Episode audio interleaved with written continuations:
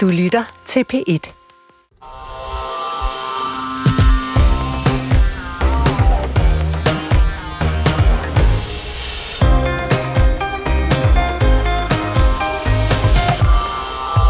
Det israelske militær hævder at have omringet Gaza by, og Israels premierminister Benjamin Netanyahu siger, at krigen nu er ved sit klimaks.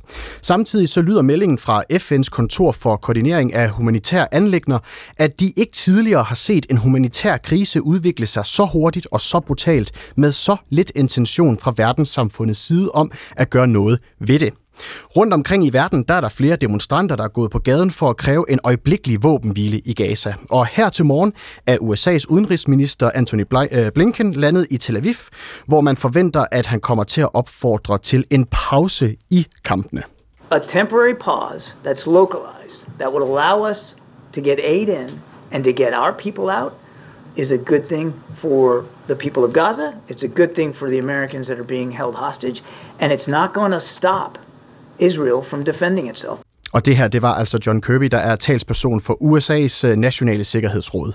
I dagens P1-debat, der spørger vi, om regeringen bør opfordre Israel til at indgå en våbenhvile, eller skal vi fortsat ubetinget støtte Israels kamp mod Hamas? Og er proportionaliteten i Israels angreb i Gazastriben ok, eller er den gået over gevind? Du kan blande dig i dagens pæt debat Du skal bare ringe på 70 21 19 19 eller sende en sms til 12 12. Du skal bare skrive P1, lave et mellemrum og så din besked. Og jeg vil gerne spørge dig, om du mener, det er tid til en våbenhvile. Jeg hedder Mathias Pedersen, og det her, det er P1 Debat. Kirsten Jørgenholm, velkommen til. Tak. Du er humanitær koordinator i Mellemfolkelig Samvirke. Er der brug for en øjeblikkelig våbenhvile, hvis man spørger dig? Det er der. Hvorfor det?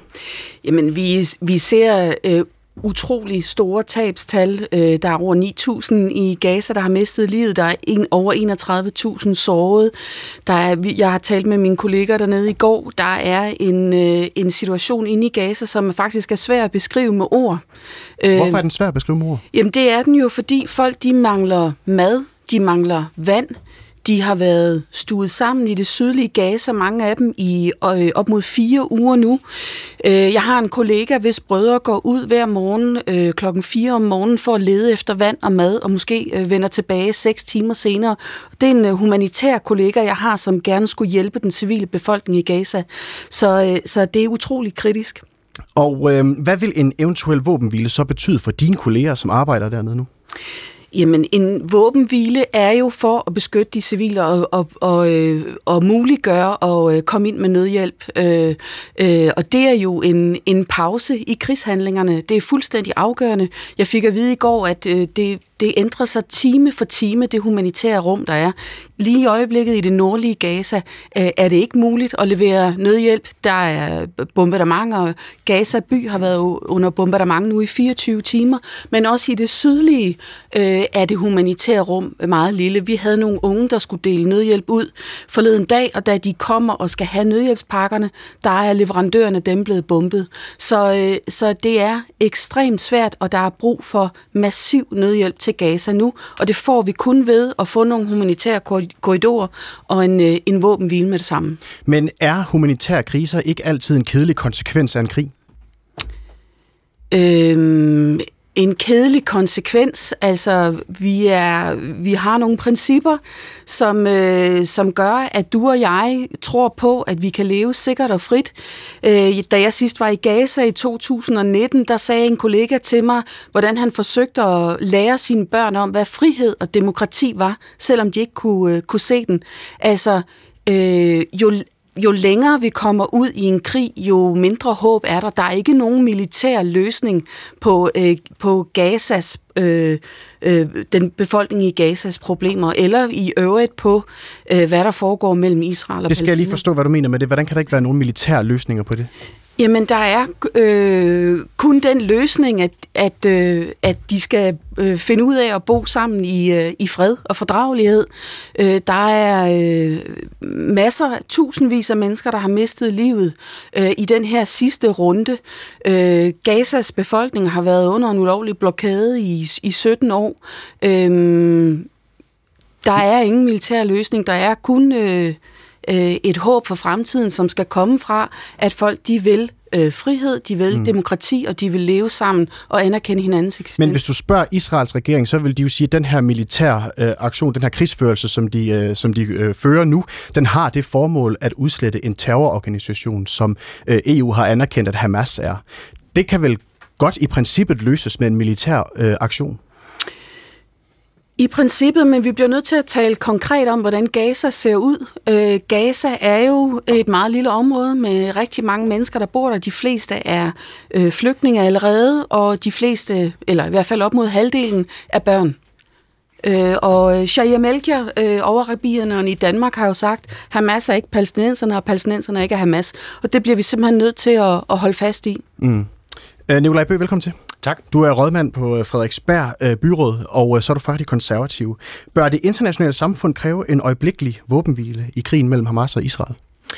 Nej, det mener jeg ikke. Altså det, som USA taler om med humanitære pauser, det lyder meget fornuftigt. Altså vi skal selvfølgelig sikre, at øh, omkostningerne for de civile bliver så små som overhovedet muligt. Men det grundlæggende her, det er jo, at Israel skal have mulighed for at nå de militære mål, der er med, med deres kampagne. Og det er jo at få fjernet øh, Hamas' mulighed for at igen at udføre et terrorangreb, som det de gjorde den 7. oktober. Altså, det er jo en ekstremt kompliceret sag, og, øh, og den måde, som Hamas opererer på med at være fuldstændig blendet ind i civilbefolkningen i Gaza og have øh, raketaffyringsramper og al mulig anden form for militær infrastruktur inde i tæt befolkede boligområder. Det øh, i nærheden af skoler og hospitaler osv., osv., hvilket jo er fuldstændig veldokumenteret, det gør jo, at man kan ikke undgå civile tab, desværre.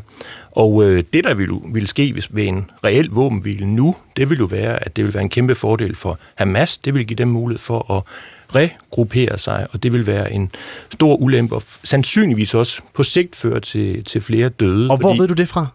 Ja, det ved jeg jo ikke, fordi vi ved jo ikke præcis, hvad der foregår, altså hvad målet med den israelske kampagne er, men vi ved, at de arbejder på at eliminere Hamas, og det skal vi støtte dem i. Altså grundlaget for den her debat, det er jo altså, at, øh, at Israel var udsat for et helt vanvittigt bestialsk terrorangreb den 7. oktober, det største massemord på jøder siden øh, holocaust. Og det skal vi, vi skal støtte Israels ret til at eksistere, vi skal støtte Israels ret til at forsvare sig, og det gør man naturligvis ved at gå ind og eliminere Hamas. Situationen er jo fuldstændig parallel til efter terrorangrebet i New York den 11. september 2001. Der var jo ikke nogen fornuftige mennesker, der sagde til USA, at de ikke måtte gå ind i Afghanistan og, øh, og eliminere al-Qaida. Selvfølgelig mm. måtte de det, og øh, det krævede også civile tab.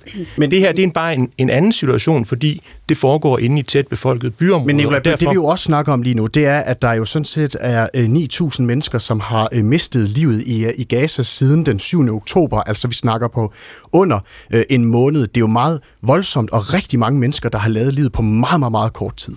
Ja, altså vi ved jo ikke helt præcis, hvor mange af dem, der reelt er civile, og hvor mange der er Hamas-folk. Og det er jo fordi, at Hamas heller ikke oplyser det til os. Altså Hamas overholder jo ikke krigens love. Altså de gemmer sig med civile som skjold. Øh, de optræder uinformeret, uuniformeret, og, øh, og de er i det hele taget altså en ekstremt svær mm. øh, modpart at, Men, at operere med i den her konflikt. Men jeg... det, det ændrer ikke ved, at vi kan, vi kan ikke acceptere, at, øh, at de kan fortsætte deres aktivitet. Der må vi stå skulder ved skulder mm. med Israel, men selvfølgelig med størst mulig hjælp til civilbefolkningen, humanitær hjælp og mulighed selvfølgelig for, at det skal kunne komme ind i, øh, i Gaza, præcis som den amerikanske udenrigsminister han er, han er inde på. Ja, og jeg gjorde meget ud af netop at sige, at vi ikke ved noget som helst om lige præcis. Jeg sagde bare, at 9.000 øh, mennesker havde lavet livet i, i Gaza på den tid, fordi vi jo netop ikke ved, hvor mange der øh, er civile og hvor mange der er Det ved Hamas. vi lige præcis men, det, ikke. men der er mange tusind, der har lavet livet, og vi må formode, at mange af dem også er øh, civile, og det er sket på meget kort tid. Gør det ikke situationen en anelse anderledes? Jo, det gør situationen mere alvorlig og mere øh, sprængfarlig på alle mulige måder. Men jeg tror bare, at sådan som Hamas opererer, så kan det ikke undgås, at der er store civile tab. Og det er ekstremt ulykkeligt og beklageligt på alle mulige måder, men sådan er det bare. Og vi må, ligesom regeringen har sagt det, øh, forsvare Israels ret til at, øh, at forsvare sig. Og, øh, og, og vi kan ikke på nogen måde acceptere, at øh, det terrorangreb bare skal gå på upåagtet hen. Hvis Israel ikke reagerer med stor styrke, så er det jo det samme som at sige, at den situation kan, kan gentage sig, og det i sidste ende, så truer det jo Israels eksistens, hvilket mm, jo også er mm. Hamas' mål. Kirsten Jørgenholm, hvis man laver sådan en, en våbenhvile her, så er der vel ingen garanti for, at man kan være sikker på, at Hamas også vil overholde den her øh, våbenhvile, fordi det er en terrororganisation, som vi jo har set lave et meget bestialsk angreb på øh, Israel den 7. oktober. Jamen, våbenhviler bliver jo indgået altid mellem krigende partner, og der øh, kan være timer eller endda dage, hvor man øh, ser, at ikke alle aktører øh, overholder våbenhvilen, øh, men man bliver jo nødt til at gøre forsøget. Så, øh, så en våbenhvile er jo øh, resultatet af en meget stor indsats, som alle skal være enige om, og det kan godt tage lidt tid. Øh, sådan er det, men man skal jo hele tiden huske på, hvorfor det er, man laver en våbenhvile. Det gør man jo for at beskytte civile. Der er også gisler, øh, civile, uskyldige israelere, der lige nu befinder sig inde i Gaza. En våbenhvile skal jo muliggøre jo et rum til at gøre noget andet end at bombe. Altså det er en meget, meget vigtig pause. Og lige nu, der taler øh, USA om, at man skal lave det, der hedder humanitære pauser. Er det godt nok? Nej, det er ikke godt nok. Der og måske skal... kan du lige forklare, hvad vil forskellen være på en reel våbenhvile og en, og en humanitær pause, som er det, USA er ude at foreslå? Jamen, en humanitær pause øh, kan jo vare mere eller øh, kortere, i kortere eller længere tid, øh, mens en våbenhvile er øh, en lidt større ting, hvor, hvor man kan sige, hvor man øh, forholder sig til, at man i, i et eller andet omfang øh, lader våbnen ligge. Så en, en humanitær pause kan jo vare øh, ganske kort tid. Mm. Øh, det kan en våbenhvile også, men en våbenhvile er lidt mere. Og tror du, at en terrororganisation som Hamas har interesse i en decideret våbenhvile? Fordi Jamen, vi det... snakker jo om, at det er jo to parter, der ligesom skal blive enige om at lægge våbne. Jamen, interesse i en våbenhvile, det, det kan jeg ikke øh, forholde mig til, om de har interesse i eller ej. Altså, en våbenhvile giver jo begge krigens parter en pause. Øh, så det, det, øh, det der med, at Hamas vil kunne, øh, kunne øh, regruppere og så videre, det kan Israel jo også. Lad os forholde os til, at en våbenhvile skal indgås af begge øh, de stridende parter. Øh, og, øh, og på den måde kan man, øh, og det er den eneste måde, øh, at øh, kunne komme ind og få, øh, få hjulpet den civile befolkning. Nikolaj Bøh. Ja, altså som jeg ser det, så vil en decideret våbenhvile lige nu vil først og fremmest være til stor fordel for Hamas. Og, øh, og det mener jeg ikke, vi kan acceptere. Altså vi må, vi må støtte Israels øh, mål, og selvfølgelig må vi håbe, at, øh, at den militære kampagne, som de er i gang i, den bliver afsluttet så hurtigt som overhovedet muligt. Og som sagt, vi ved jo ikke præcis, hvad, hvor, hvad det er, de er i gang med, men vi regner jo med, at de er i gang med at angribe de, den militære infrastruktur, der er inde i Gaza by, og at Hamas formentlig er, der er mange, formentlig mange Hamas øh, kæmpere, der er døde på nuværende tidspunkt, om vi må antage, at Hamas er voldsomt presset lige nu, og det dur ikke, at vi laver en våbenhvile, som giver dem mulighed for men, at regruppere Men sig som du hører, Nikolaj Bøge, så kan en våbenhvile jo godt være til, øh, til fordel for begge parter. Altså, der er jo også uh, israeler, altså israelske uh, soldater, der lader livet i øjeblikket i de her kampe her. Det er jo til fordel for begge parter. Det er det, men det kan det være, men der må vi også øh, stole på, at, øh, at Israel de ved, hvad de gør. Altså vores grundlæggende holdning må være, at Israel skal have mulighed for at forsvare sig mod de her terrorister, som udførte det her bestialske angreb den 7. oktober. Leila Stokmar, velkommen til. Tak. Du er folketingskandidat for Enhedslisten, og så har du skrevet en PhD om konflikten mellem Israel og Palæstina. Er en humanitær pause i krigen det, der er brug for i øjeblikket? Det er der også brug for. Det er der absolut brug for. Helt akut er der brug for en humanitær pause. Vi har øh, folkeretseksperter derude i dag øh, og advarer om, at vi faktisk ser konturerne, eller advarer om, at vi ser ind i et potentielt folkemord i Gaza. Det her det er meget, meget alvorligt. Den her krig, Israel fører, den fører Israel ikke kun mod Hamas. Israel fører krig mod hele den palæstinensiske befolkningsliv i Gaza. Hvor ved du det har, Hvor ved du det? Det kan vi jo se på tallene. 70 procent af de dræbte er anslået at være kvinder og børn. Jeg tænker, at de oplagte Hamas-mål. Vi ser allerede nu øh, dokumentation fra Amnesty for Human Rights om krigsforbrydelser. Hele familier, der bliver udslettet. Der er ikke dokumentation for, at det her det er Hamas. Vi er langt ud over det, man kan kalde en selvforsvarskrig. Det her, det er det, der hedder collateral damage, hvor at det internationale samfund stiltigende accepterer, at Israel går ind og undskyld med mit udtryk, smadrer Gaza fuldstændig gratis, uden at opleve et mærkbart pres fra det internationale samfund. Jeg synes faktisk, det er helt forrygt at både høre de konservative, men egentlig også se regeringen stikke hovedet i busken på det her. Tænk, at vi har et internationalt samfund, som på et tidspunkt, hvor vi ser ind i et potentielt folkemord, vælger at være stille. Men jeg synes ikke, Leila, at det er mig. værdigt. Den store udfordring her er jo også, at man bekæmper en terrororganisation, ikke, som jo ikke decideret går med et, øh, et flag, eller selv går med, hvad skal man sige, rustning og uniformer.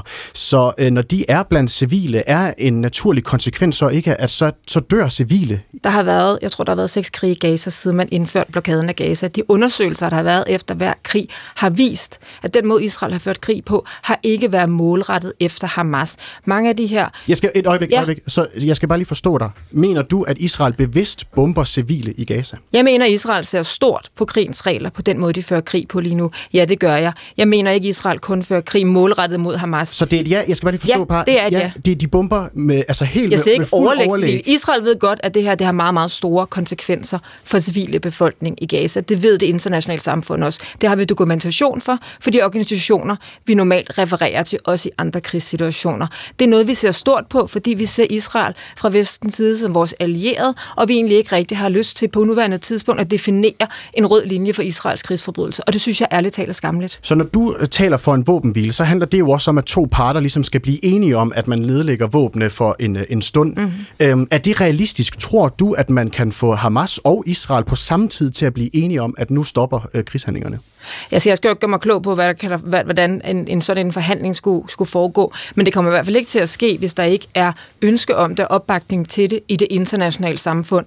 Vi har jo set Danmark stikke hovedet i busken i forhold til at stemme ja til en resolution, der arbejder for at få en våbenhvile mm. igennem. Et sted at starte er jo at bakke op om de formelle internationale processer, vi har for at skabe fred og stabilitet i verden. Og der synes jeg, at det er dybt problematisk, at Danmark stikker hovedet i busken. For som Kirsten fra Mellemfolket Samvirke også sagde, man laver jo ikke fred eller våbenhvile med sine venner, man laver dem med sine fjender. Og det er også i israelernes interesse, at der kommer stabilitet og der kommer våbenhvile. Problemet Hamas forsvinder ikke, fordi at man bomber Gaza tilbage på stenalderen, øh, til stenalderen på et par måneder. Vi har jo set det her, den her problem, det har jo udfoldet mm. sig i overvis på grund af, blandt andet på grund af blokaden og de strukturelle vilkår, den israelske besættelse øh, giver palæstinenser i Gaza. Nikolaj Bøng, kom på. Ja, altså jeg synes, det er, det er vigtigt, at vi, øh, vi bruger ordene på den rigtige måde her. Og det her med at tale om øh, folkemord i Gaza er jo helt åbenlyst fuldstændig ude af proportioner. Altså der bor over 2 millioner mennesker i Gaza. Der er døde 9.000 mennesker. Hvis Israel var i gang med et folkemord, så ville øh, tallene jo være helt, helt, helt anderledes. Så det synes jeg er altså på alle mulige måder også øh, altså semantisk helt forkert og føre debatten et forkert sted, et hen sted hen, hvor den ikke øh, bør være. Det, det, er simpelthen, øh, det er simpelthen ikke den rigtige måde at bruge ordene på. Og det, jeg synes, at, at dødstallet er naturligvis højt, men i forhold til den måde, som Hamas opererer på, så, øh, så er der jo faktisk, øh, så er det jo relativt overskueligt i forhold til, at vi befinder os i et af verdens tættest befolkede byområder øh, omkring øh, Gaza by. Og, øh, og så det her med Israels krigsforbrydelser osv. osv. osv.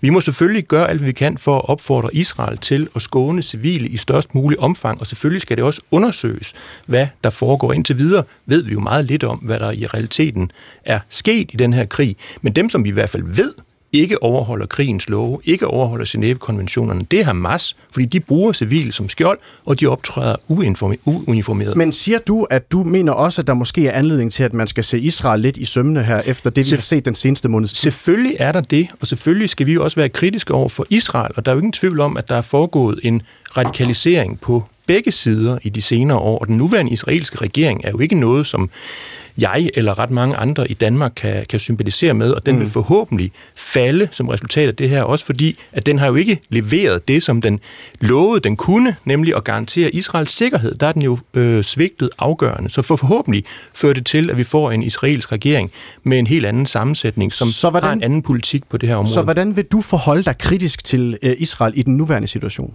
Jamen lige nu vil jeg, vil jeg ikke forholde mig kritisk, øh, særlig kritisk lige nu, fordi jeg stoler på, at Israel gør det, de har sagt, de vil gøre, nemlig at gå ind og eliminere Hamas, og de gør det med færrest mulige civile ofre. Det stoler jeg på, fordi jeg mener, at Israel er vores ven, og men Israel er et land, som vi siger alligevel, at der er, sket, der er sket ting her i den sidste periode, som jo gør, at, at vi nok også på, på et eller andet tidspunkt skal forholde os kritisk til det, det Israel har gjort her. Det, det, det er der meget god grund til. Det er en ekstremt mudret situation, og noget af det, der foregår med bosættelserne på Vestbreden, er selvfølgelig øh, som amerikanerne også har sagt, at, at hælde benzin på et bål. Og det skal vi gøre alt, hvad vi kan for at opfordre Israel til at stoppe med, og den nuværende israelske regering, som sagt, øh, er på mange måder på et, på et galt spor. Men mm. alt det skal vi snakke om, når den her situation er overstået. Lige nu kæmper vi imod, eller kæmper israelerne mod Hamas på baggrund af et fuldstændig vanvittigt terrorangreb den 7. oktober,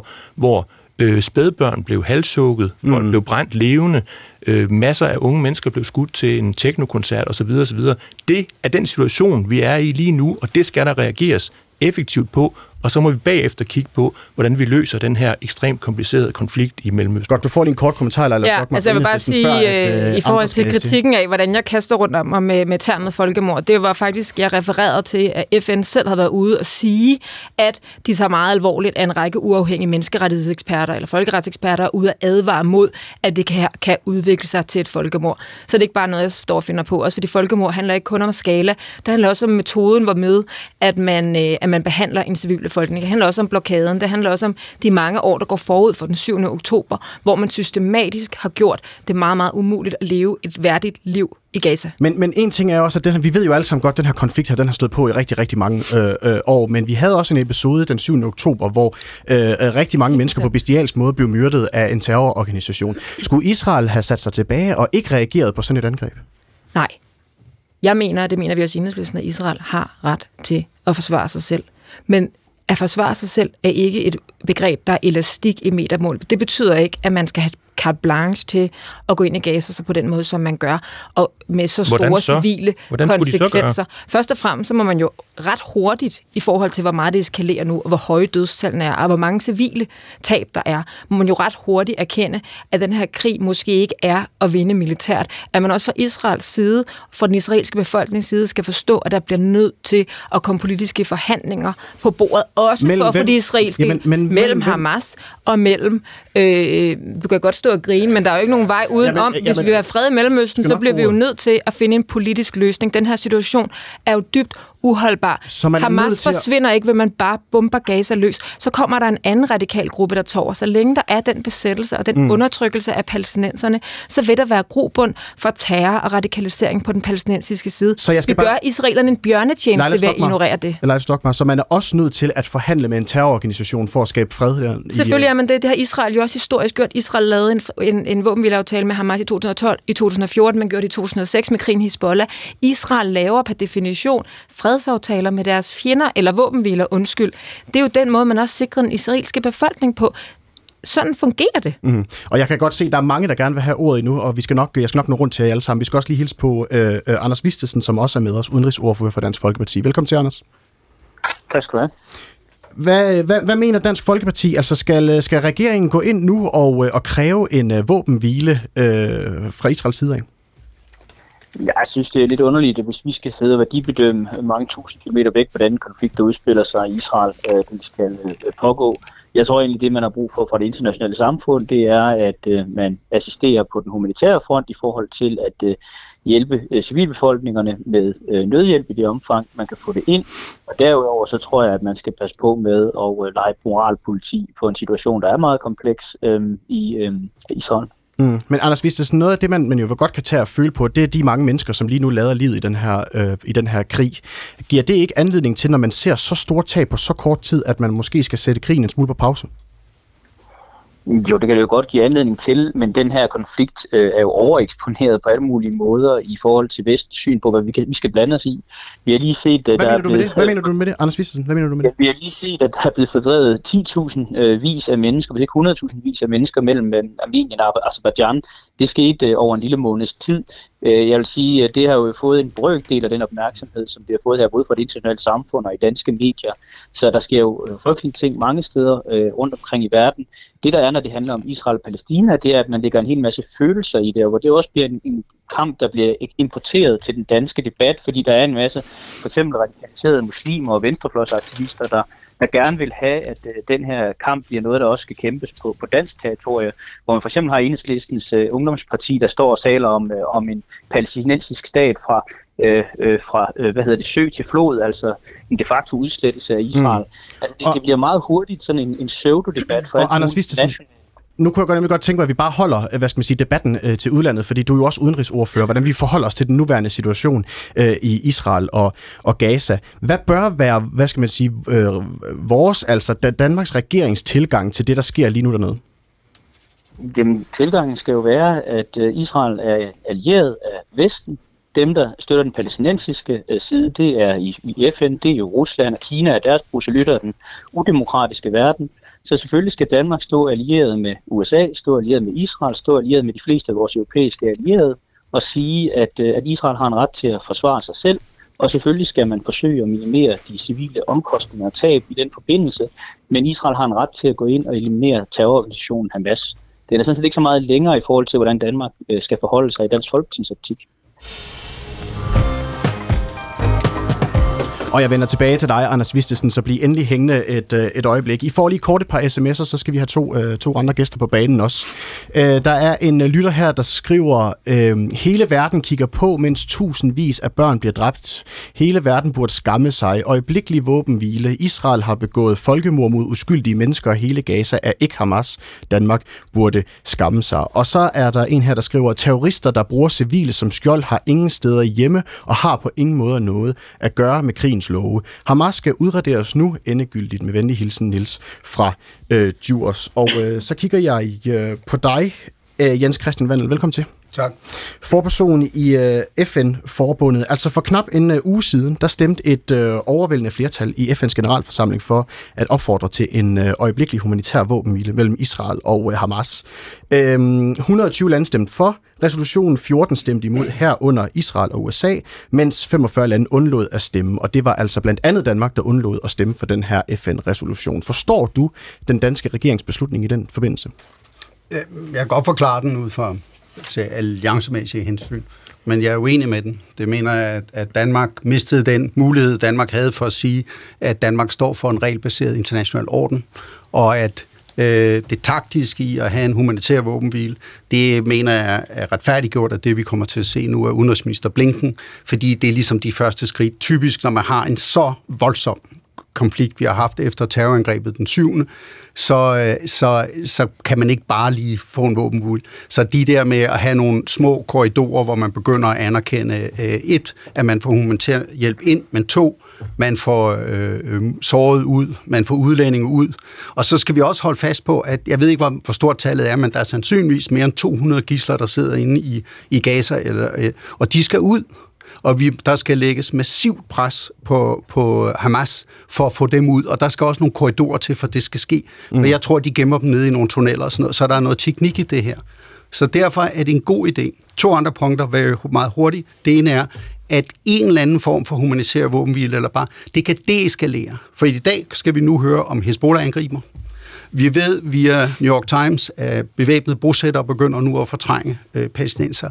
Og det vil sige, at FN advarer ikke kun Hamas, men andre grupper om, at de skal beskytte de civile, og der man er helt tydelig omkring, at de israelske civile og de palæstinensiske civile.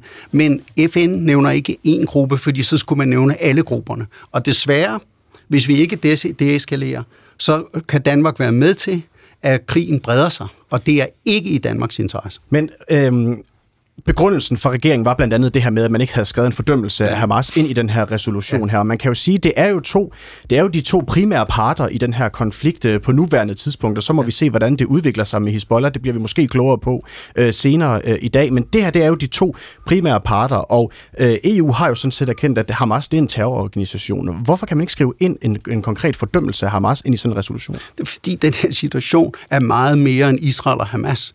Og det vil sige, hvis Hezbollah angriber i aften, så skulle man nok have skrevet Hezbollah ind. Hvis bosætterne begynder at lave ting, de ikke skal lave, så skulle de være skrevet ind. Der findes andre grupper end Hamas, også på den palæstinensiske side, som kan vise at være terroristiske, eller have terroristiske træk. En FN-resolution skal kunne holde mere end 24 timer, og den skal bekæmpe tingene på princippet. Og det er vigtigt, at alle parter bliver holdt til det principielle i det her. Mm-hmm. Men den her resolution her, den er jo ikke bindende, fordi det er jo ikke noget, der bliver vedtaget i FN's uh, sikkerhedsråd, og det er nok ja. svært at forestille sig, at der er noget som helst, der kan blive vedtaget derinde på nuværende tidspunkt, når der er så mange forskellige interesser. Så hvad er det for en betydning, du mener, den her resolution vil have haft, når den ikke binder nogen af parterne? Der er en bindende resolution fra Sikkerhedsrådet, den er tilbage fra 2016, og den er meget præcis, og den ligner meget den her resolution. Den taler også om, at man skal beskytte civile, både på, hos palæstinenserne og hos israelerne, og den er bindende. Så det vil sige, at der er en bindende resolution. Så hvad havde det gjort af forskelle, at Danmark havde tilsluttet sig den, som der nu øh, blev stemt om for en uge siden? det havde gjort det, at Danmark havde stået lidt mere principielt på, på principperne, og det betyder at i anden sammenhæng øh, har også, hvad kan man sige, et bedre ståsted. Husk på, at det er den krig, vi fokuserer, fokuserer nu, men der er jo en anden besættelsesmagt, som vi jo også er i aktiv næsten krig imod, og det er russerne, der har besat noget i, Ukraine. Og de skal jo holdes til selv, selve, eller de samme standarder. Og derfor er det vigtigt, at Danmark står for én standard, og det er de standarder, der kommer fra Sikkerhedsråd, og de standarder, vi har vedtaget i FN. Joachim Bjørnsen, velkommen til. Tak skal du have. Har du forståelse for, at regeringen ikke vælger at tage stilling til den her øh, resolution, og de stemmer hverken for eller imod? Ja, jeg synes, regeringen gjorde fuldstændig rigtigt. Og beder man våbenhvile lige nu, det er at bede om, at Israel stopper med at forsvare sig selv. Og det mener jeg er fuldstændig uanstændigt. Også på nuværende tidspunkt? Ja, fuldstændig. Altså, Israel har et helt legitimt mål. Det er at eliminere Hamas. Øhm, det er vigtigt, at Israel gør det. Øh, fordi en våbenhvile en situation, hvor Hamas øh, ligesom er tilbage funktionsdygtigt, vil blive opfattet som en kæmpe sejr hos alle ekstremister øh, i, i den her verden. Og det har Israel ikke råd til, og det har verden heller ikke råd til. Der er meget mere på spil end, dem, end den krig, der er lige nu øh, i, nede i Gaza. Der er meget mere på spil. Og hvad er det, der er på spil? Og, og det, der er, altså for Israel er det Israels eksistens, der er på spil. Det er, og, og deres strategi, taktik, og det at være med til at sikre Israels overlevelse, det er, at enhver fjende, der går i krig med Israel, øh, ved, at det er, det er en, et sikkert tab. Mm. Det er, det, det er afskrækkelse, og hvis Israel ikke formår at eliminere Hamas, deres infrastruktur, så vil det blive opfattet som en sejr. Det vil anspore til nye angreb, måske fra andre parter øh, i, i øh, Mellemøsten, og det vil på sigt komme til at koste mange, mange flere liv. Det er en legitim krig, Israel fører mod det, som ikke kan betegnes som andet end en dødskult. Altså, jeg, jeg, jeg er nærmest uforstående over for, at den barbarisme, vi så den 7. oktober, ikke fylder mere. Vi taler om mm. forældre, børn, der blev bundet sammen med stolthed, hældt benzin ud over, sat ild til så bestialsk. Det er SS, der går ind i proen. Det er præcis det samme. Godt, og det skal selvfølgelig elimineres. Det må være anstændigt menneske, mene. Joachim, og når du, øh, Joachim Bjørsen, når du nu siger, at det, det, der er absolut ingen interesse i øh, for Israel med en våbenhvile på nuværende tidspunkt, Selvfølgelig er det ikke det. Så, øh, så oplevede øh, Israel jo i går, at de blev ramt af 12 øh, øh, missiler, øh, og lige nu der afventer vi nu, om Hezbollah måske ender med at erklære krig mod Israel. Kan øh, den, øh, hvad skal man sige, den brutalitet, som den her konflikt har, har medført, både på den ene og på den anden side, med Israels øh, modsvar også, øh, kan resultere i, at Israel måske nu også bliver angrebet fra flere sider? Jamen det er da helt, jamen, det er da helt klart det, som der Iran har en interesse i. Altså Iran øh, har en interesse i en, en, en stor krig. De, de har et klart ønske, det er Israels udslettelse. Israel skal vinde den her krig. Altså, der er masser af kompleksitet i den. Masser af kompleksitet i den. Men helt i bund og grund, så handler det om, at vi har et demokrati på den ene side. Et land, som har ret til at eksistere, og hvor der er nogen, der ønsker det totalt udslettet. Hvad skal, hvad skal en forhandling med Hamas føre til? Hvad skal målet være? At Hamas kan mm. fortsætte med at eksistere? I får lige, lige, lige kort her, får I lige to sms'er. Jeg har set, jeg skal nok komme rundt til jer. I får lige to sms'er her kort. Øh, der er en her, en lytter her, der skriver, det er ligesom om, I har glemt, hvad der skete for knap fire uger siden. Har I set den video, hvor en mand får skåret hovedet af foran sin kone og, og børn? Jeg har ikke fem potter pis til overs for uh, Hamas. Leila Stockmar, har vi glemt, hvad der skete? For, øh, for knap fire uger siden. Nej, det har vi bestemt ikke, og jeg har heller ikke noget til overs for Hamas, og jeg har også, og enhedslisten har også ude og fordømme det terrorangreb, der skete den 7. og i øvrigt, fordømme Hamas' øh, angreb øh, og drab på, på civile, helt grundlæggende. Men det her, det handler om, jeg hører ikke nogen fra højrefløjen, de står og snakker om, at Israels eksistens er truet. Israels eksistens er ikke truet, ligesom USA's eksistens heller ikke var truet efter 9-11. Israel er med til at gøre sig selv ekstremt sårbart ved at eskalere krigen, ved at bringe den ind i en fase nu, hvor det har så massive civile dødstab med sig, så gør Israel så sårbart i forhold til den mobilisering, der sker mod Israel i de omkringliggende lande. Det er ikke Israels interesse at eskalere det her. Men at Israels eksistens skulle være truet på grund af Hamas, det er simpelthen faktuelt forkert. Og, hvad er, og jeg hvad, savner simpelthen, at der er nogen fra højrefløjen, der tør tage ordet israelsk besættelse og ulovlig blokade i deres mund. Fordi hvis man ikke taler om det, så er man ikke med til at male et korrekt billede af, hvad virkeligheden er dernede. Mm. Det er Palæstinas eksistens, der er truet lige nu. Og jeg skal det er nok, vi nødt til at være ærlige omkring. Jeg skal nok spørge repræsentanter for højrefløjen nu her, om de vil tage de her ord øh, i sin mund, men jeg vil godt lige starte med at spørge dig. Hvad tror du er Hamas' interesse i øh, det angreb, som de øh, foretog den 7. oktober? Jamen, jeg tror, at Hamas' interesse det er at skabe skræk og redsel øh, omkring sig. Det er at vise verden, at de fører væbnet kamp mod Israel og mobiliserer så mange som muligt mod deres væbnede kamp mod Israel. Og hvad tror du, deres mål er? Jeg tror, at deres mål er at have den her åbne konfrontation med Israel. Jeg tror, at vi ved desværre også, at Hamas har præcis vidst, hvad de gjorde. De har også vidst, at det vil koste så meget, som det gør på den palæstinensiske side. Og det har jeg intet til over for, over for. Men Hamas repræsenterer ikke de to millioner civile mennesker, der lider helt voldsomt lige, nu, ligesom offrene for angrebet den 7. oktober gør. Det, der er forskellen, det er, nu har vi en mulighed for at stoppe det, fordi vi ved, det sker. Vi vidste ikke, at der er et terrorangreb på vej den 7. Lige nu sker det her foran vores øjne. Det internationale samfund har muligheden for at træde i karakter. Den danske regering kunne gøre mere for at presse på for, at det normsæt, som vi ellers normalt støtter op om internationalt, at det bliver implementeret, når det gælder Israel. Mm. Grunden til, og som Anders Vistisen siger, at det her det skaber så mange følelser, det er på grund af graden af hyggeleri. Det er fordi, at vi står last og pres med Israel, lige meget hvad Israel gør. Det gør vi jo ikke, og det, jeg vil ikke sammenligne Israel med Rusland, jeg vil ikke ud af de analogier, men det er klart, at når palæstinensernes menneskerettigheder er under pres, så ser vi ikke den kritik, som vi ser mange andre steder, når andre menneskerettigheder er under pres. Det er derfor, det vækker så stærke følelser her i Danmark. Anders, øh, Anders Vistesen fra Dansk Folkeparti. Ja, altså hvis cykleriet når nogen højde, så må det da være i enhedslisten, der under hele den kolde krig stod med Sovjetkommunismen og kommunistkina i deres øh, mange menneskerettighedsovertrædelser.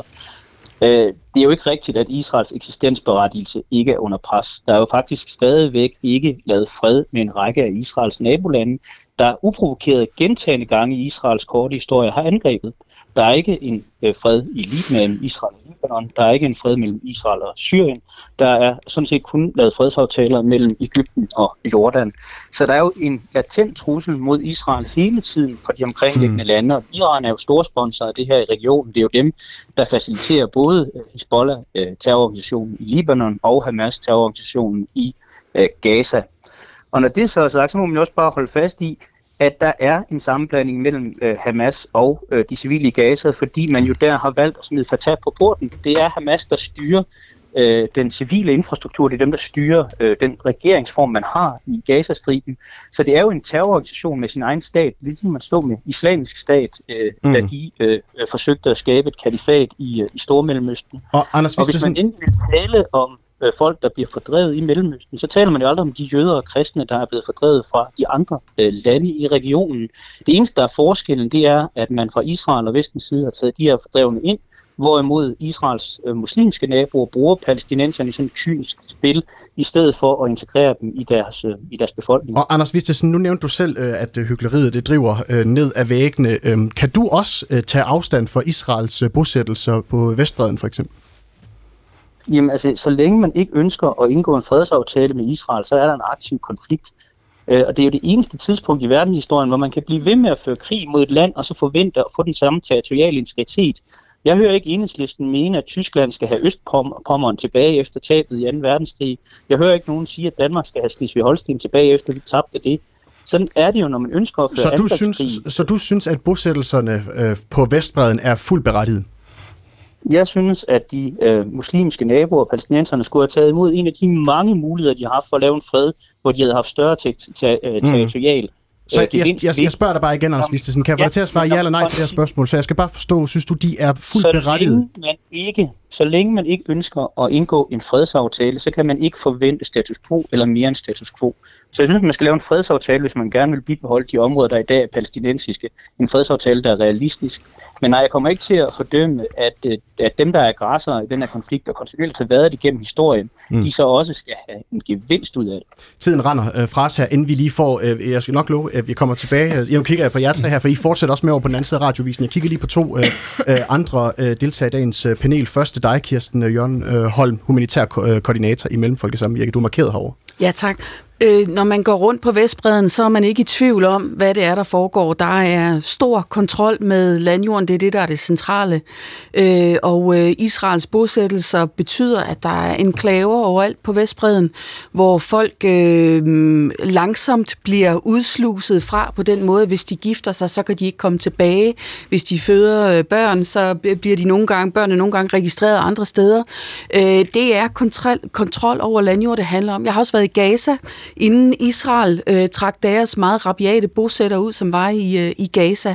Øh, og jeg har set øh, palæstinenser, der sad og ventede på og ikke kunne komme ind øh, til deres egne huse i timevis, fordi øh, øh, israelske ulovlige bosættelser gjorde krav på landbrugen jorden.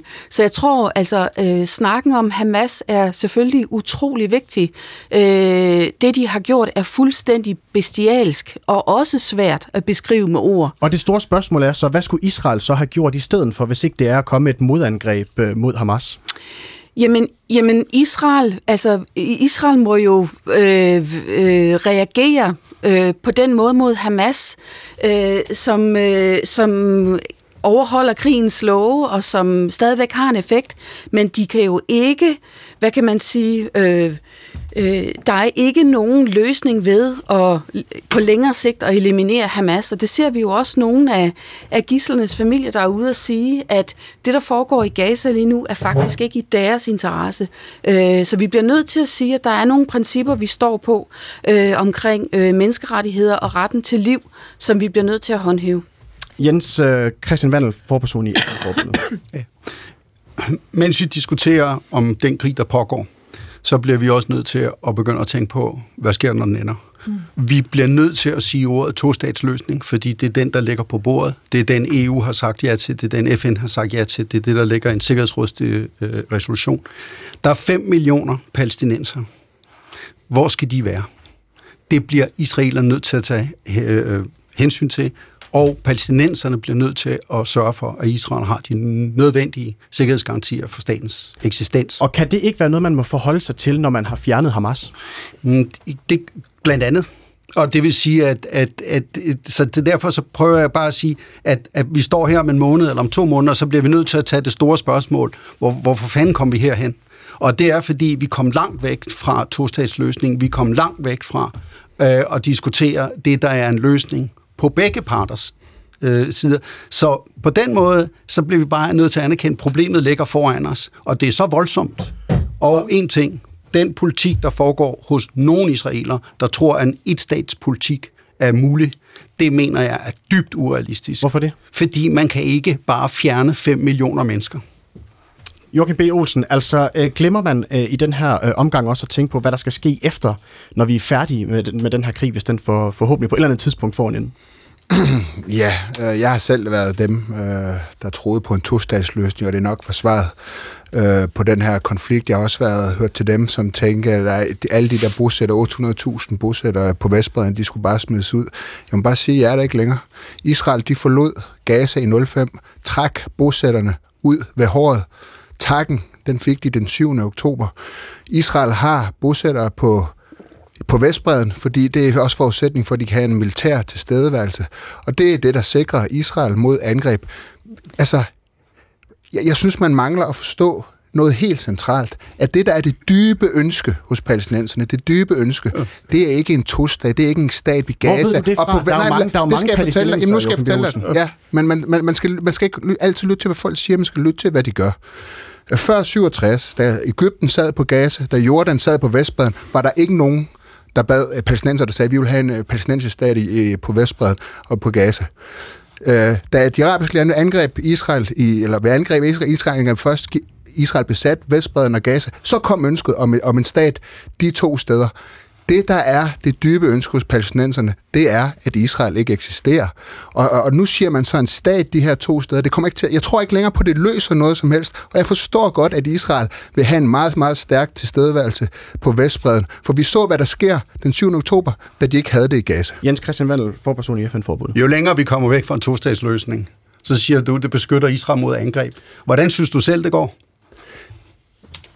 Det, vi så, det, det, vi jo så i, i, i den 7. oktober, det var, det var et Israel, der havde forlod, forflod Gaza i, i, i 05, og der fik de takken for det. Det, som det hele FN og det internationale samfund har ønsket, som jeg også selv troede på var det rigtige, det gjorde israelerne. Det er stor utilfredshed hos mange. De trak dem simpelthen bogstaveligt taget ud af håret, gav dem selvstyre, og hvad gjorde de så? De valgte Hamas, en islamisk dødskult. Og fastholdt deres besættelse ifølge FN, siden en de trak deres besættelse, der betyder, at man ikke bare kan komme ind i, i, i, i Israel. En blokade, der gør det umuligt at leve et Ja, værdigt hvor man liv. sørger for, at der ikke kommer våben ind, Olsen og fordi de Leila vil bruge Stokmer. dem til at slå israeler ihjel. Joachim B. Olsen og Leila Stokmer, jeg kan glæde jer med, at øh, man får simpelthen også fornøjelsen af jer to på den anden side af radiovisen, men vi når simpelthen ikke mere nu her, hvor klokken er blevet 13, men bliver hængende, fordi vi er, på den anden, øh, på, vi er tilbage på den anden side.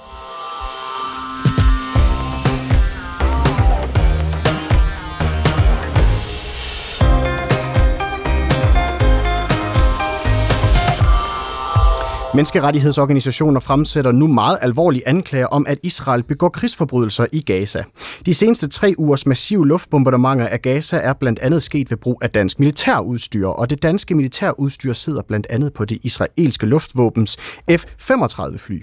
Og flyene øh, er blevet brugt i hele perioden med øh, bombardementerne af Gaza, oplyser det israelske forsvar altså til information om mediet Danwatch. Så derfor er spørgsmålet, om Israel begår krigsforbrydelser i Gaza, og er proportionalitet proportionaliteten øh, i bombardementerne altså fortsat intakt i den her krig.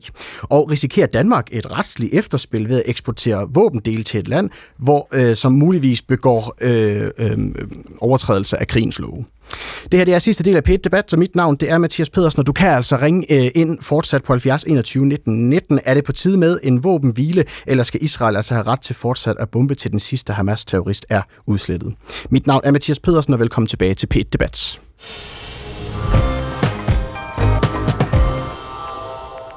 Martin Lemberg Pedersen, velkommen til. Jo, tak skal du have. Du er chef for politik og dokumentation ved Amnesty International. Begår Israel krigsforbrydelser, hvis man spørger dig? Amnesty har dokumenteret i en periode mellem den 7. og 12. oktober fem angreb i Gaza, hvor vi mener, der er tale om krigsforbrydelser. Derfor så opfordrer vi meget kraftigt til, at der arbejdes for en våbenhvile lige nu. Og hvad er det for nogle episoder? Det er episoder, hvor vi kan konstatere, at hele boligblokke og hele øh, gader er lagt i grus. Øh, det er episoder, hvor vi mener efter, bedste, øh, efter de beviser, som vi har indsamlet, at der kan være tale om krigsforbrydelse, kollektiv øh, afstraffelse, at der ikke skældes mellem civile og militære mål, og i nogle tilfælde direkte angreb på civile. Og øh, hvordan kan I dokumentere, at det er decideret direkte angreb på civile?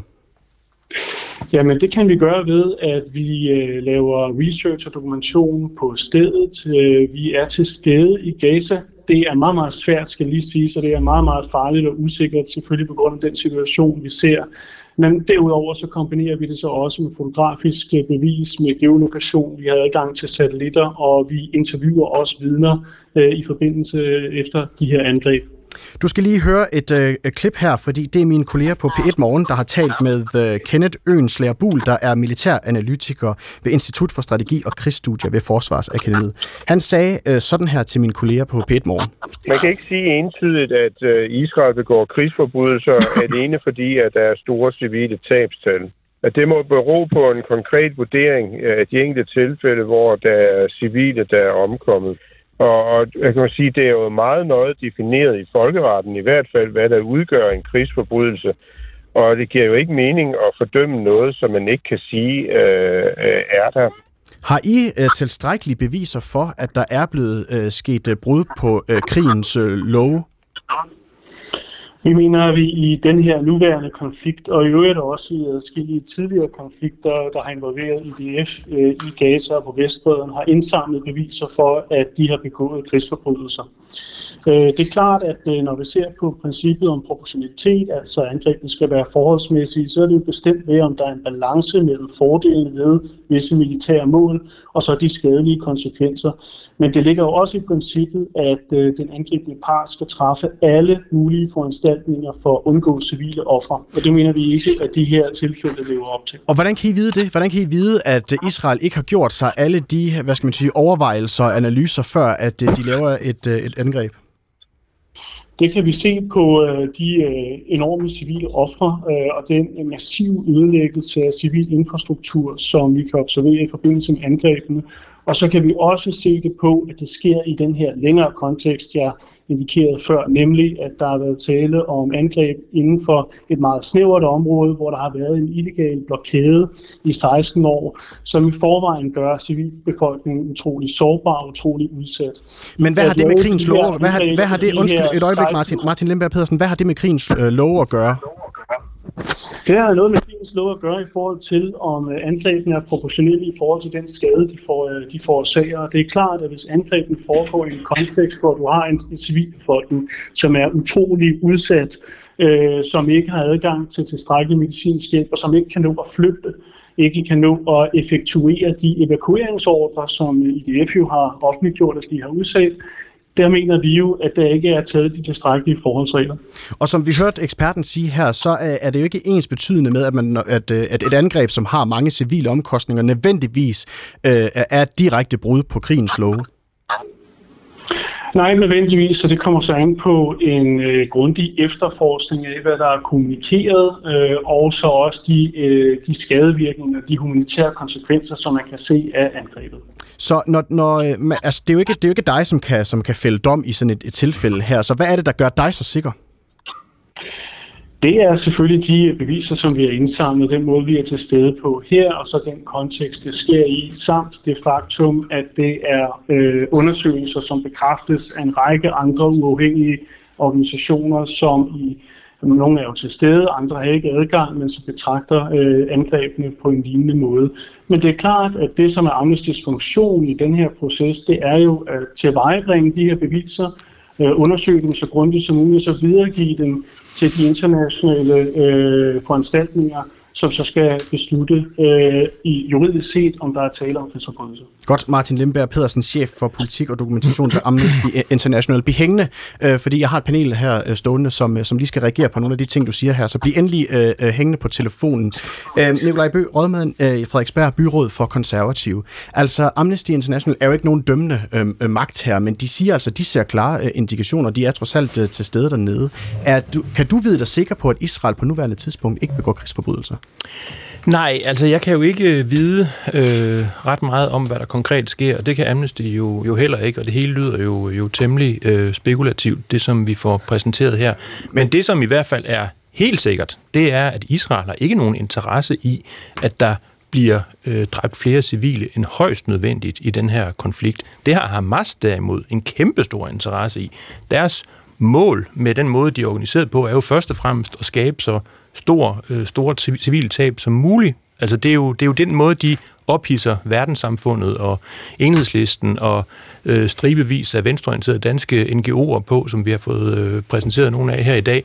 Det er jo den strategi, som de benytter, og altså Israel har jo først og fremmest interesse i at vise, at de går efter det mål, som de har defineret, nemlig at eliminere Hamas, og det vælger jeg altså at tro på i den situation, og i forhold til det mediebillede, der har været, at de gør det, så, de siger, de gør. Og det, så jeg skal bare forstå, du har du, du, øh, du tror overhovedet ikke på nogen som helst måde på Amnesty øh, International, fordi de er en, følger dig en venstreorienteret NGO? Jeg tror, at de har en, øh, en politisk dagsorden, som, øh, som er stærkt Israel-skeptisk, og, øh, og det synes jeg er ærgerligt, og det gælder jo også for en række andre øh, danske NGO'er desværre.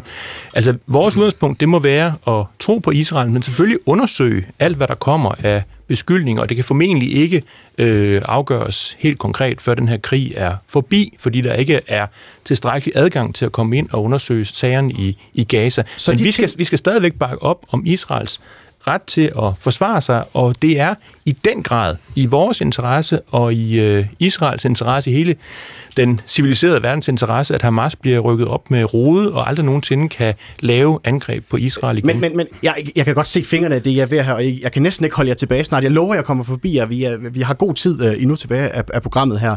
Uh, så synes du, der er anledning til at måske at tage fat i nogle af de ting, som uh, Amnesty International her, de ligesom siger, de har dokumenteret, og så Jamen, undersøge det yderligere? Det, det synes jeg helt bestemt, men altså indtil videre, så vælger jeg altså at lade tvivlen komme Israel til gode, fordi jeg synes, at hovedpointen her altså stadigvæk er, at Israel har været udsat for et bestialsk terrorangreb, og det er gået, det er jo rigtigt nok, som Leila Stockmar siger, at øh, Pelle Dragsted i hvert fald var ude hurtigt og, øh, og tage afstand fra det terrorangreb. Men så gik der meget, meget kort tid før mm. hele øh, modviljen fra enhedslistens side blev vendt mod Israel, som vi altid har været vant til, og man begyndte at gå i øh, demonstrationer med, med billeder fra, fra godt, terrorangrebet godt. og råbe from the river to the sea og alt muligt vanvittigt. Så, ja. så, der, så derfor så, så synes jeg, at balancen i debatten er forkert.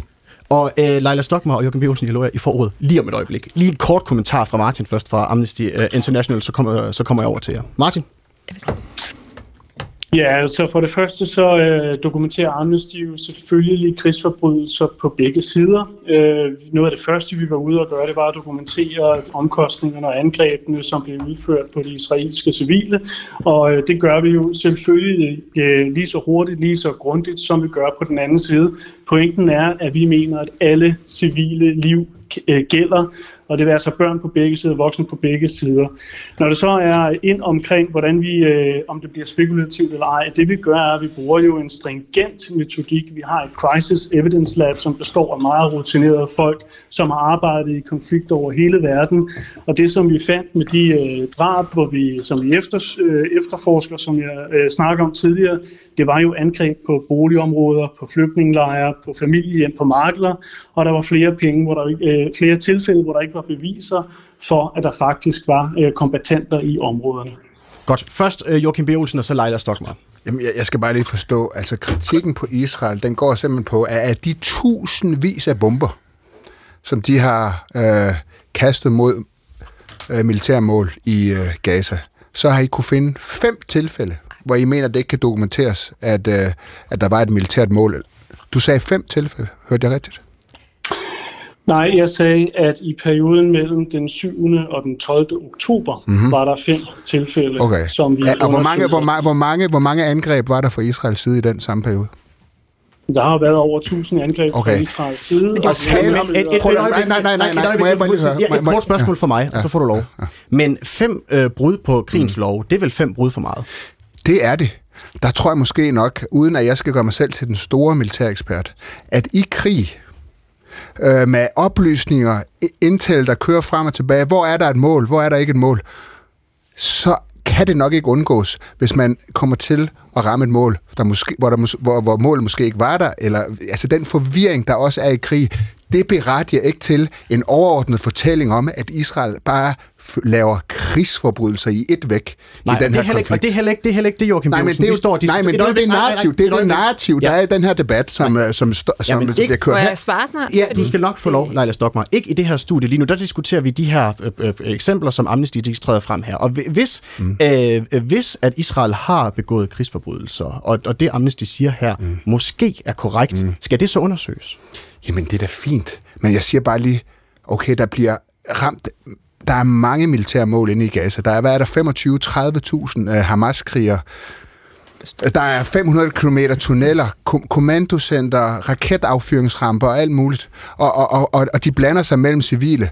Så har der været 1000 siger Amnesty selv, 1000 angreb, og i fem tilfælde kan man dokumentere, om der var måske ikke et militærmål. Altså, hvem er det, der tror, man kan føre krig fuldstændig på en måde, hvor der, hvor der ikke kan ske en fejl? Det sker Godt. i alle krig. Hvorfor skal Israel holde sig op til en meget højere standard, end vi holder os selv op til? Leila Stockmar øh, fra Enhedslisten. Prøv du skal nok få Martin, der kommer tilbage til dig om et, Martin, der kommer tilbage til dig om et øjeblik op mod 4.000 døde børn. Martin, Martin, Martin, et øjeblik, et øjeblik. Martin, Martin, et øjeblik. Jeg lover, jeg kommer tilbage til dig. Først okay. lige Leila Stockmar fra Enhedslisten. Vi snakker om op mod 4.000 døde børn de kan ikke være Hamas. De er per definition uskyldige. Det, gør det, ikke det bliver vi nødt til at tage afstand fra. Så jeg vil gerne sige, at det her forsøg på at koble venstrefløjen sammen med de meget seriøse internationale organisationer, der arbejder seriøst på at dokumentere krigsforbrydelser på begge sider, det synes jeg simpelthen er utilstedigt. Der blev endda brugt ordet strategi, som om vi har en strategi, hvor vi ophidser os, fordi det handler om Israel.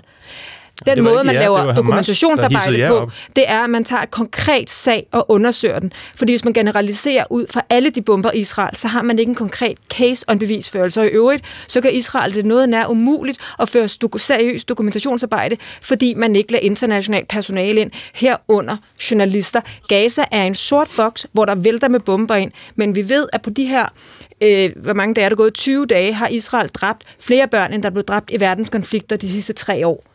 Hvordan kan man ikke tage afstand fra det, sådan helt principielt menneskeligt? Hvordan kan man ikke tage afstand fra Men det Leila og have et ønske om, at det skal stoppe? Nu skal jeg En sige ting dig, er- hvad jeg tager. Et øjeblik, et øjeblik, et øjeblik. En ting er at tage afstand for, for at uh, uskyldige og civile mm. bliver dræbt i en konflikt og en krig. Mm. Noget andet er at beskylde Israel for at begå krigsforbrydelser. Ja, der vil jeg gerne sige, at vi har øh, Amnesty med i telefonen, vi har Human Rights Watch, der er ude at sige, at der er krigsforbrydelser.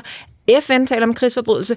EU's udenrigsminister taler om, at Israel bryder proportionalitetsprincippet og folkeretten.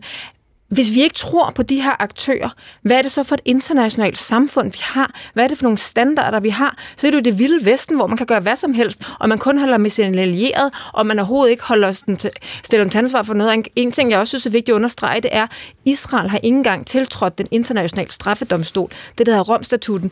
Det har Palæstina heldigvis, hvilket gør, at der muligvis kan lave en, lave en seriøs undersøgelse bagefter. Men bare det, at Israel ikke vil tiltræde den Leila internationale Stockmarr, kan, ham, straffedomstol, kan, det Hamas, hele. kan Hamas blive, blive, dømt Ja. ja. den internationale øh, krigsforbryder? Det kan de godt. De er også underlagt sådan en, Det er de sådan en undersøgelse. Det er de Men der er rigtig ikke nogen, der står her og siger, at Hamas ikke begår krigsforbrydelser. Vi er alle sammen enige om, at den 7. oktober er en krigsforbrydelse. Der, hvor uenigheden er, mm. åbenbart, det er, om Israel begår krigsforbrydelser. Det er derfor, vi snakker om det. Jeg prøver ikke at afspore debatten væk fra Hamas. Jeg vil gerne sige, at Hamas begår en krigsforbrydelse. Men jeg synes, det er absurd, at vi skal stå her og bruge tid på at underkende alle de seriøse internationale aktører, der arbejder seriøst med at dokumentere brud på menneskerettighederne. Godt, vi skal lige tilbage til Martin Lemberg uh, Pedersen, chef for politik og dokumentation ved Amnesty International. Jeg lovede at give dig ordet uh, her kort efter. Værsgo, Martin. Ja, jeg har øh, debatten kører derude af, og det er jo selvfølgelig et super polariseret landskab, øh, men det, der er rigtig vigtigt at understrege, det er, at menneskerettighederne gælder for alle. Amnesty undersøger alle menneskerettighedskrænkelser, der er, har været claims om i den her konflikt, men det er klart, at vi kigger på en kontekst, hvor over 4.000 øh, døde børn er en helt enorm civil pris. Og det er jo selvfølgelig, at vi vil jo ikke gøre vores arbejde ordentligt, hvis vi ikke undersøgte de her, øh, de her angreb. Og så blev der sagt flere ting, der var forkerte, øh, at Israel havde begået øh, eller haft øh, 1000 angreb. Det er mange tusind. Nej, det var det ikke. Øh, Jeg sagde, at Israel har haft mange tusind angreb. Det blev refereret som 1000 angreb. Jeg sagde, at Amnesty i en meget begrænset periode, den, den er der første, undersøgte fem angreb, øh, men vi undersøger selvfølgelig langt flere nu. Øh, Jo flere angreb der kommer, jo flere prøver vi at undersøge. Men som det vist også blev sagt, så øh, er det meget, meget, meget, meget svært at komme ind. Og det er jo faktisk også underminerende for menneskerettighederne, hvis man forhindrer undersøgelser af menneskerettighedskrænkelser. Så derfor opfordrer vi også til en våbenhvile nu, Og hvis så der kan komme humanitær øh, nødhjælp, og sådan at der kan komme uafhængig efterforskning af de rigtig mange øh, påstande om krigsforbrydelser. For vi kan ikke nå at dække alle, og vi ser Godt. et meget lille område meget ødelagt på meget kort tid. Jamen, Så jeg vil, jeg vil da gerne undskylde, at jeg hørte øh, forkert, at du sagde, i perioden fra 7. til den 12. oktober, der havde I fundet fem tilfælde, og det var ikke ud af 1000 angreb, det var ud af mange tusind angreb. Jeg beklager. Til. Godt, godt. Ja, jeg kunne godt orden. Tak, godt, Joachim. godt, så fik, vi, så fik vi det på plads. Det var fint. Øhm, altså, Danmark leverer jo nogle af de her våbendele til, øh, til Israel, som jeg også har set, Leila Stockmark, dit parti har været mm-hmm. ude og stille spørgsmålstegn ved øh, hos vores øh, udenrigsminister. Det drejer sig blandt andet om udstyr, der sidder på det israelske øh, luftvåbens F-35-fly. Og flyene de bliver altså brugt i øh, hele perioden med bombardementer af Gaza. Øh, mener du så, at Danmark indirekte kan være med til at have begået krigsforbrydelser? Nu kigger jeg på dig, Leila Stockmann. Ja, det mener jeg, vi skal i hvert fald have undersøgt, og det er også derfor, at Enhedslisten har kaldt udenrigsministeren i, i salen øh, allerede på onsdag for at få svar på de her øh, øh spørgsmål. Det er jo klart, at det her det er ikke bare sådan nogle tilfældige møtrikker. Ifølge de undersøgelser, der er blevet lavet af information, og Danwatch har skrevet om, at det essentielle del, der, der muliggør, at man kan gennemføre de her mange tusind angreb øh, fra, øh, fra de israelske øh, kampfly. Og det skal vi da ikke øh, bidrage til, og der slet ikke tjene penge på. Så der skal der stra, øh, hvad hedder det, klart skrues på knapperne, sådan at om ikke andet man får et, et midlertidigt stop for eksport til Israel. Jeg synes jo ikke, at... Man, Skal man det nu? Skal man lave et midlertidigt stop, hvis man det vil være mit klare udgangspunkt, øh, uden at have den dybe juridiske indsigt. Mit klare udgangspunkt er, jeg har også set Amnesty tidligere været ude at anbefale våbenembargo mod Israel, at man selvfølgelig ikke bidrager med militær kapabilitet, der muligvis skal bidrage til krigsforbrydelser. Så en, en, en, et midlertidigt stop for eksport til Israel, selvom at de på nuværende tidspunkt ikke er blevet dømt ved en krigsforbryderdomstol? Ja, det synes jeg da er øh, helt åbenlyst. Vi skal da ikke, øh, indtil vi ved, hvad der foregår, skal vi da ikke bidrage til den øh, krig øh, overhovedet. Det synes jeg da ikke, og slet ikke øh, med aktører, der tjener penge på det.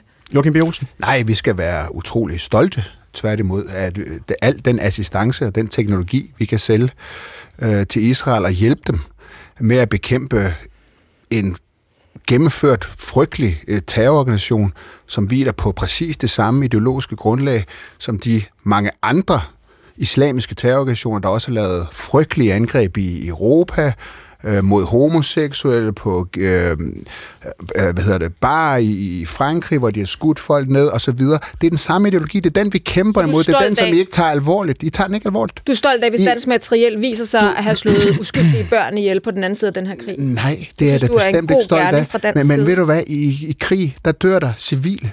Det gør der i alle krige. Det gør der også i retfærdige krige. I, an, i, anden siger om- verdenskrig, I 2. verdenskrig døde der en million civile tyskere. Men det er da ikke det, du står og siger om Hamas' angreb. Det står du da heller ikke accepterer som en moralsk præmis. Sidder det er du okay. og sammenligner det, at man bomber militære mål, og der i den forbindelse dør civile, med at man går ind i kibbutzer og nedslagter folk?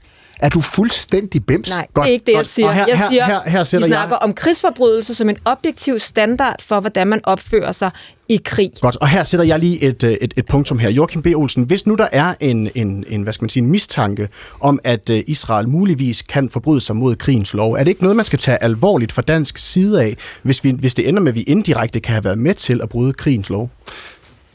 Jeg synes, man skal, så Israel skal gøre alt, hvad de kan for at selvfølgelig minimere civile tab i forbindelse med deres helt legitime krig. De har heller ikke en interesse i andet. Altså, Hamas er den med den store interesse i store civile tab, men Israel gør meget.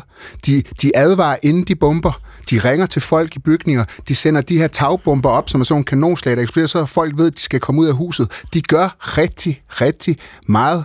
Men Hamas gemmer sig bag civile. De er ligeglade med Jamal. De har bygget 500 km tunneller, som Hamas bruger under Gaza. Hvor mange beskyttelsesrum har de beskyttet, lavet til, der, til den civile befolkning, selvom de vidste, at deres angreb ville føre til en reaktion fra Israel? Nul.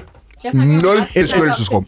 To millioner Det- palæstinensiske civile. Vi snakker ikke om Hamas. Det er en Godt. stor forskel, og vi bliver nødt til ikke at blande det sammen. Det vil jeg insistere på. Og nu giver jeg lige ordet til øh, Nikolaj Bøh fra Konservativ, ja, Ja, som altså stod det- her ventet. Jeg synes, det Og Martin, jeg kommer til dig det- bagefter. Jeg det er kommer til jo- dig bagefter. Det er jo fuldstændig øh, proportionsløst, det her, som, øh, som Leila Stockmar står og siger, med at vi skal på en eller anden øh, måde pille øh, de her løsdele ud af F-35-flyen, eller hvad der man forestiller sig. Altså, Men hvis det betyder, Nikolaj Bøh, at vi det, implicit kan have været med øh, indirekte til at bryde som- lov? Det, som er det centrale her, det er, at vi skal forsvare, øh, at Israel skal have ret til at forsvare sig. Det sagde Leila Stockmar faktisk også i starten af debatten. Det er så lidt uklart, hvad hun mere konkret mener med det. Nu snakker hun også om, at hun vil lave våbenembargo øh, sammen med, med Amnesty af, af Israel. Så bliver det i hvert fald svært at forsvare sig, hvis man ikke har nogen våben, og at man ikke vil have, at, øh, at danske firmaer for eksempel leverer til det israelske militær. Det, er, det hænger jo ikke sammen på nogen som helst måde. Vi skal selvfølgelig gøre alt, hvad vi kan for at minimere civile tab, som vi har talt om flere gange, og der skal mm. undersøges, øh, hvad der kan være af, af overtrædelser af, af, af menneskerettigheder osv. osv. Men sagen er jo altså, at, øh, at det her det er en ekstremt kompliceret situation, og selvom der er civile tab, så er det altså ikke ens betydende med, at der foregår krigsforbrydelser. Og selvom man kommer Godt. til at man bom- bomber noget, som ikke viser ved militære mål, så skyldes det jo sandsynligvis i lige så høj grad utilstrækkelige øh, efterretninger, fordi. Israel ved jo heller ikke alt, hvad der foregår i Gaza. Kort kommentar, Martin. Fra Ja, øh, allerede i foråret så var vi ude og anbefale et stop, fordi vi kunne se, at der var en stigende våbeneksport fra Danmark til Israel. Og det stop anbefalede vi, fordi at der var en meget stor risiko for, at øh, Danmark derved ville øh, medvirke til krigsforbrydelser. I her øh, den sidste, øh, den 30. oktober, så øh, var vi inde i at holde et møde med Udenrigsministeriet, og den samtale, vi havde med dem der, den handlede om de eksportlicenser, som Udenrigsministeriet og Rigspolitiet giver til danske virksomheder herunder Therma, til at eksportere de her våbendele, de her militære dele.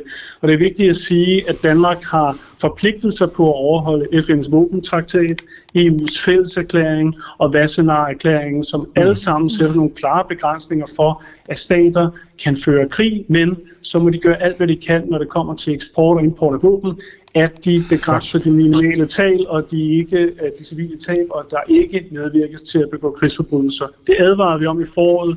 Nu er den rigtig tragiske baggrund, så er vi i gang med at indsamle beviser og dokumentation for, at den advarsel er ved at blive foldet i virkeligheden. Vi kan lige nå kort, nej, jeg beklager, ja. kort skal vi lige nå uh, Tue Magnussen, som har ringet ind uh, på 70 21 19 19. Velkommen til, Tue. Ja, tak for det. Hvad er dit indspark? Kom. I startede jo med at sige, om øh, Danmark skulle støtte en våbenhvile, og det synes jeg absolut, man skulle gøre. Det har man jo også sagt, at man i princippet gør, men man synes bare, der skulle have stået Hamas i øh, den FN-resolution, der blev vedtaget med 121 stemmer. Så synes jeg, at så Danmark, der i mindste kunne gøre det, at man indkaldte den israelske ambassadør, og så sagde, at man gik ind øh, øh, for en våbenhvile. Er i den forbindelse, der fint nok også at tage afstand fra Hamas' øh, brutalitet den 7. oktober. Så, et, øh, så Danmark skal altså støtte op omkring en uh, våbenhvile, men du synes altså også, at der skulle have været skrevet en, uh, en, hvad hedder det, en fordømmelse af Hamas ind i de her resolutioner fra FN? Jeg synes, at det, der er det vigtige, det er, at man får skabt den våbenhvile. Og det, der øh, også står, det er, at man tager afstand fra terrorhandlinger. Og jeg synes, det som øh, Jens Christian Vandel, øh, der jo som formand for FN-forbundet har en stor viden om FN, også understreget, så skal FN-resolutioner jo kunne holde i mere end 24 timer. Øh, men, men Danmark kan jo råde bod for det, dels ved at få indkaldt øh, øh, den israelske ambassadør til øh, samtale og understrege, hvad Danmarks position er, og så for det andet også internationalt gå ind og opfordre til, at man får indbragt øh, øh, Israel over for den internationale krigsforbryderdomstol. Mm. Og det er der jo kvæg øh, at det er foregået på palæstinensisk territorium en, øh, en, øh, et retsligt grundlag for. Godt, jeg kan lige stille lige spørgsmål videre til Nikolaj Bø. Altså den her FN-resolution, som Danmark jo sådan set ikke stemte øh, hverken for eller imod omkring en våbenhvile, der havde det gjort en forskel for dig, hvis man havde fordømt Hamas i, øh, i samme ombæring? Nej, det, det havde det ikke, fordi jeg synes ikke, at, øh, at tiden er inde til en, en våbenhvile, og jeg mener, det først og fremmest begagne Hamas. Øh, vi, det er fint med at snakke om humanitære pauser, så man kan få nødhjælp ind, men mm. en egentlig våbenhvile, mener jeg, er for tidligt i forhold til, at Israel kan nå deres militære mål. Så skulle have regeringen stemt imod det, decideret? Det synes jeg sådan set er, er lidt ligegyldigt. Altså FN er jo en øh, papirtiger, som i stort omfang er styret af totalitære øh, stater. Øh, dem fjenderne af, af vores verdenssyn på alle mulige måder, som jo også er dem, som, øh, som Hamas repræsenterer. Leila Stokmark, kort kommentar til sidst. Jeg synes bare, det er helt vildt at stå i et studie og høre øh, forskellige stemmer underkende den internationale retsorden og det internationale system, vi har, også med de fejl og mangler, der er. Hvis Danmark blev angrebet, hvis Danmark blev invaderet, så vil jeg meget gerne have et handlekraftigt FN, der lå sin, øh, sit værdigrundlag være gældende. Jeg vil gerne have andre lande tage karakter for at beskytte vores civilbefolkning. Det gælder også som for israelerne, og det gælder også for palæstinenserne. Og Lad os med. Lad det være øh, yes. den sidste kommentar i dagens udgave. Tusind tak til jer alle sammen, fordi I gad at komme og øh, deltage i øh, dagens øh, debat. Den blev skruet sammen øh, i samarbejde med Sofie Andersen, Christian Gravholdt, øh, Christian Flækner Gravholdt og øh, Cecilie Lange. Hvis I bliver hængende her på kanalen, så kommer dagens udgave af Genstart, så der er ingen grund til at forlade P1. Mit navn er Mathias Pedersen, og en god weekend til alle sammen, når I kommer dertil.